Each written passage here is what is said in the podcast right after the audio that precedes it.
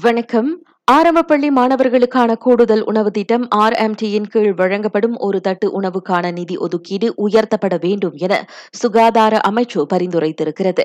நடப்பில் தீபகற்பத்தில் ஒரு தட்டு உணவுக்கான இரண்டு ரிங்கிட் ஐம்பது சென்ட் ஒதுக்கீடு மாணவர்களுக்கு ஆரோக்கியமான உணவுகளை வழங்க போதுமானதாக இல்லை என அமைச்சர் கைரி ஜமாலுடன் தெரிவித்துள்ளார்.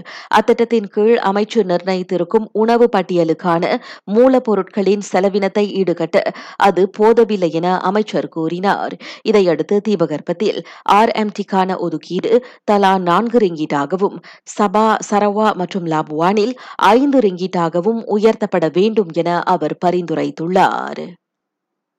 நாட்டில் நேற்று நான்கு சுவாச குழாய் தொற்று சம்பவங்கள் பதிவாகின. இதையடுத்து இதுவரை பதிவான அச்சம்பவங்களின் எண்ணிக்கை இருநூற்று ஐம்பதாக அதிகரித்துள்ள நிலையில் அதில் பெரும்பாலானவை பள்ளி மாணவர்களை உட்படுத்தியிருக்கிறது. புதிதாக பதிவான சுவாச குழாய் தொற்று சம்பவங்களில் மூன்று மழலையர் பள்ளி மாணவர்களையும் மற்றொன்று உயர்கல்விக் கழக மாணவரையும் உட்படுத்தியது என சுகாதார அமைச்சு தெரிவித்தது. ஆக அதிகமான சம்பவங்கள் பேராக்கில் பதிவாகியிருக்கின்றன.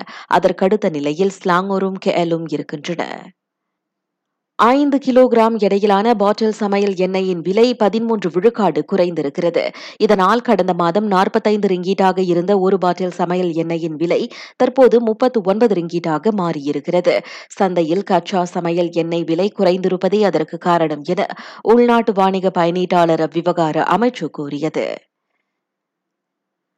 தாய்லாந்தில் பதிவான முதல் குரங்கம்மை நோயுடன் தொடர்புடைய ஆடவர் தனக்கு அந்நோய் கண்டிருப்பது உறுதிப்படுத்தப்பட்டதும் புகேட்டில் இருந்து காணாமல் போயிருப்பதாக நம்பப்படுகிறது. இதையடுத்து அந்த இருபத்தி ஏழு வயது நைஜீரிய ஆடவரை தாய்லாந்து அதிகாரிகள் தீவிரமாக தேடி வருகின்றனர்.